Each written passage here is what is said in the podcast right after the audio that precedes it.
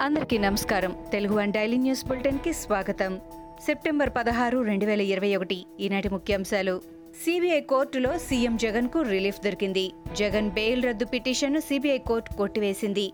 Jagan MP Vijayasai Reddy బెయిల్ను రద్దు చేయాలని YCP rebel MP Raghurama Krishna Raju CBI కోర్టులో పిటిషన్ దాఖలు చేయగా ఇవాళ తీర్పు వెల్లడించింది CBI court.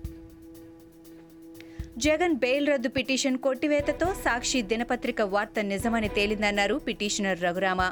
CM Jagan MP Vijayasai Reddy bail రద్దుపై ఉన్నత న్యాయస్థానాన్ని సంప్రదిస్తానని ప్రకటించారు.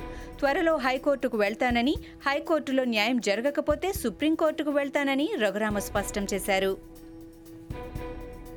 తెలంగాణలో జరుగుతున్న అత్యాచారాలకు మద్యమే కారణమని వ్యసనపరులకు తెలంగాణ స్వర్గధామమని సిపిపి చీఫ్ రేవంత్ రెడ్డి మండిపడ్డారు. సైదాబాద్ బాధితులకు న్యాయం చేయాలని మంత్రి కేటీఆర్కు ఐదు రోజుల కిందే ట్వీట్ చేశానని ఐదు రోజుల తర్వాత నిందితుడు దొరకలేదని పోలీసులు చేతులెత్తేశారని మంత్రి కేటీఆర్ హోష్లో ఉండే ట్వీట్ చేశారా అని ప్రశ్నించారు రేవంత్ రెడ్డి. సైదాబాద్లో బాలిక అత్యాచారం హత్య ఘటనలో చిన్నారి కుటుంబ సభ్యులను జనసేన అధినేత పవన్ కళ్యాణ్ పరామర్శించారు. బాధిత కుటుంబానికి ప్రగాఢ సానుభూతి ప్రకటించారు. అనుమానం వ్యక్తం చేసినప్పుడే పోలీసులు స్పందించాల్సి ఉండేదని పోలీసులు సకాలంలో చర్యలు తీసుకోలేదని పవన్ కళ్యాణ్ విమర్శించారు. జగన్మోహన్ రెడ్డి ప్రభుత్వంలో వ్యవసాయంపై ఆధారపడిన తొంభై మూడు శాతం కుటుంబాలు అప్పుల ఊపిలో కూరికిపోయాయని టీడీపీ నేత ధూళిపాళ్ళ నరేంద్ర కుమార్ విమర్శించారు. ప్రభుత్వం గుత్తాధిపత్యం కోసమే రైతు భరోసా కేంద్రాలు ఏర్పాటు చేసిందని మండిపడ్డారు. ధాన్యం కొనుగోళ్ళలో జగన్ ప్రభుత్వం తెలంగాణ కంటే వెనుకబడిందన్నారు ధూళిపాళ్ళ.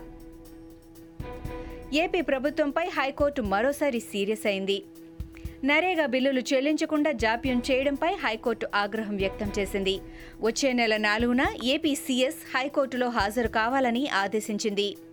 ఏపీసీఎస్ నరేగా బిల్లుల చెల్లింపుపై పూర్తి వివరాలు వెల్లడించాల్సి ఉంటుందని న్యాయస్థానం ఉత్తర్వులు జారీ చేసింది. కోర్టు ధిక్కరణ కింద ఐఏఎస్ అధికారులు పూనం మాలకొండయ్య చిరంజీవి చౌదరులకు ఏపీ హైకోర్టు శిక్ష ఖరారు చేసింది. కోర్టుకు హాజరు కాలేదనే కారణంతో పూనం మాలకొండయ్యలకు నాన్ బెయిలబుల్ వారెంట్ను జారీ చేసింది. కోర్టు ఆదేశించిన సెరికల్చర్ ఉద్యోగులను రెగ్యులరైజ్ చేయలేదని హైకోర్టు ఆగ్రహం వ్యక్తం చేసింది. ఇరవై ఐదు మందితో టీటీడీ పాలక మండలిని ఏపీ ప్రభుత్వం నియమించింది. ఏపీ నుంచి నలుగురు తెలంగాణ నుంచి నలుగురు తమిళనాడు నుంచి ముగ్గురు కర్ణాటక నుంచి ఇద్దరు మహారాష్ట్ర నుంచి ఒకరు స్థానం దక్కించుకున్నారు.